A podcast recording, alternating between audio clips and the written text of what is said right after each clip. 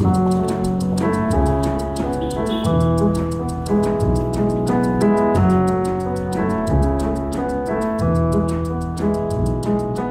and welcome to my podcast, Everyday Sublime, shedding light on yin yoga and meditation. I'm your host, Josh Summers, and I'm really glad you're here. As a yin yoga and meditation teacher and trainer, as well as a licensed acupuncturist, my intention with this podcast is to offer an in depth exploration of the intersections between yin yoga, Chinese medicine, and meditation. In this episode, which launches the 2020 season, I'll be doing some podcast housekeeping and I'll share some key reflections and announcements for the upcoming year.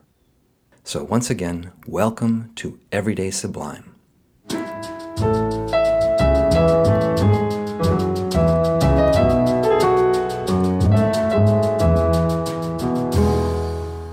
So, at the end of my 2019 podcast season, I left you with a short reflection about some of the spiritual aspects of the season of winter, namely, how winter supports a natural stripping away of false identities, and also how winter facilitates a release into the essential and true. And when I recorded that final episode for 2019, it was just a day before I drove out to Western Massachusetts to lead a silent meditation retreat with my colleague Terry Coburn. The forecast predicted snow on the arrival day, and snow we got. About a foot of snow by my estimation on the first day, and then a day later, an echo storm brought about another eight inches or so. We were definitely socked in. In fact, two retreatants were forced to abandon their cars by the side of the road because their tires were not able to function on snowy, hilly conditions. Nevertheless, everyone arrived safely, and we settled in for a very delicious week of introspection, inquiry, and practice. Now, something I've come to deeply appreciate about these retreats is their immersive aspect.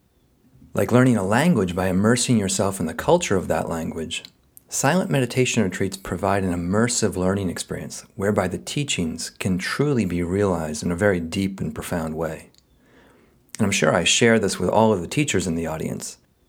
But there is a beautiful satisfaction as a teacher when you are able to support a student's learning to the point of witnessing the student's direct understanding of the topic, as well as their, as their subsequent independence and self reliance that comes to them with that understanding. But the other aspect of these immersive retreats that I really love is that I personally am able to deeply engage with the Dharma practicing right along with the retreatants and constantly reevaluating how a topic or instruction is presented and framed. Inevitably, I find myself coming to new insights and new ways of expressing timeless truths, which for me is both enlivening and exciting. And this retreat was really no exception. Towards the end of the week, I started to experience uh, a kind of flood of insights into the nature of experience. That is, I was I was really getting some insight into the nature of phenomenology or the nature of subjectivity. And that's something I'll be getting into with several guests on the podcast throughout this year. And in addition to those insights, I also had many creative insights, more garden variety type of insights around teaching, practice, and sort of life itself. And one of those insights centered around the scope of this podcast. For me, when I borrowed Stephen Batchelor's phrase, everyday sublime, for the podcast's name, I did so because the phrase summarized my view of the path and the path's fruition. That is, it is within the ordinariness of everyday life that the ineffable, the numinous, the sublime are to be found. And my spiritual interests don't disregard paranormal experiences, like the woo woo weird stuff. But for me and many of the traditions I've studied, the sublime is to be literally found hiding in plain sight within every sip of tea, within every flush of the toilet, within every drop of rain, and within every dog walk, if you will, just to name just a few. So, to quote Stephen Batchelor, the mystical does not transcend this world, it saturates it. And I've always seen the practices of yin yoga, traditional Chinese medicine, and meditation as being deeply integral to the realization of the everyday sublime. But those practices themselves need to integrate to all aspects of life in order to be fully realized. And so, as the new year dawns, I'll be revamping the scope of this podcast slightly.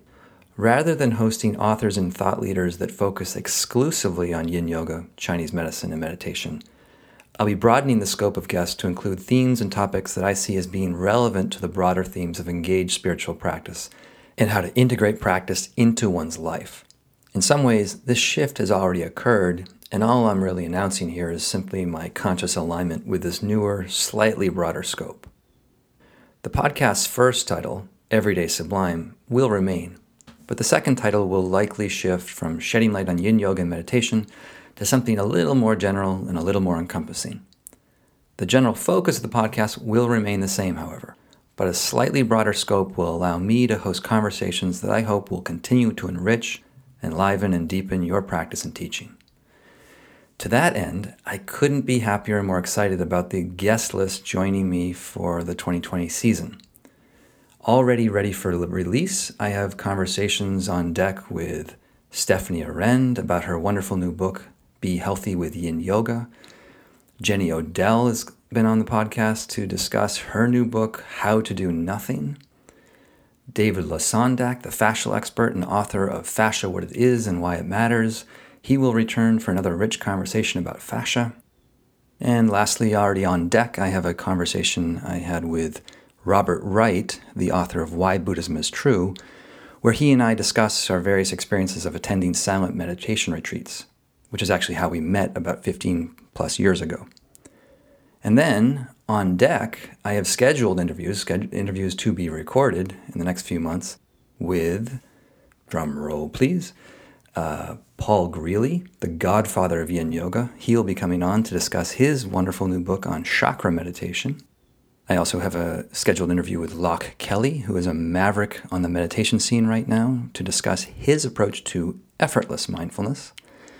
Also, Dr. Judson Brewer, who is a psychiatrist who has pioneered much of the research on the meditative brain as well as the addictive brain. He'll be coming on.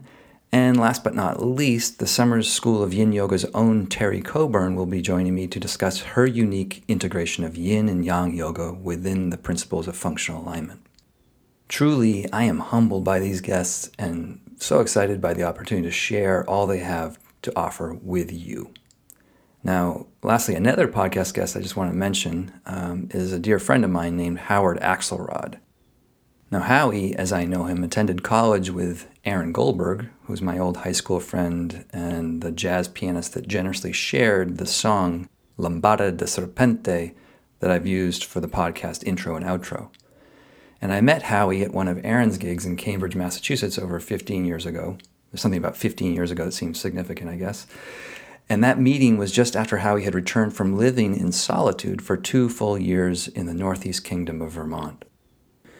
The details of Howie's time in the woods are captured with breathtaking poignancy in his memoir, The Point of Vanishing, which is also the title of this episode. Now, I interviewed Howie about this book and his years of solitude for the website meaningoflife.tv. And I encourage you to both check out that interview and, more importantly, to consider getting a copy of Howie's book, The Point of Vanishing. This book has the very rare capacity to transport the reader, that is you, directly into the author's consciousness, whereby you feel a very different sense of time, space, and self just by reading along with each page. So I'll be including links to both my interview with Howie for Meaning of Life TV and a way to get his book, The Point of Vanishing. Those links will be listed in the show notes, so please check those out. And in January of 2020, Howie's new book, The Stars in Our Pockets Getting Lost and Sometimes Found in the Digital Age, will also be published. And he and I will explore that work when I have him on the podcast uh, quite soon. But until then, I can't recommend this enough. Do yourself a favor and curl up this winter with The Point of Vanishing. I don't think you'll be disappointed.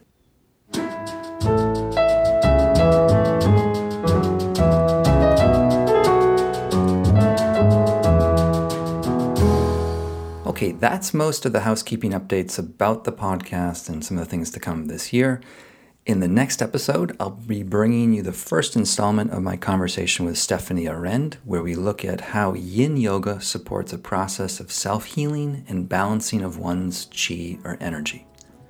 Now, also in 2020, Terry Coburn and I have a full calendar of yin yoga teacher trainings and silent retreats throughout the United States and Europe.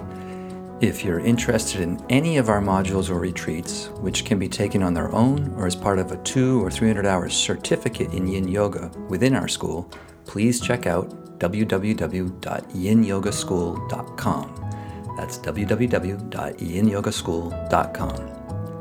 And lastly, Terry and I are also once again collaborating with Yoga Journal, producing our second online Yin Yoga course, Yin 201. This course will likely focus on the integration of Chinese medicine within the practice of Yin Yoga, so stay tuned for that. As always, thank you, dear listener, for your attention. May your attention in 2020 continue to deepen, refine, and sharpen, and may all good things come your way. I look forward to seeing you in the next episode.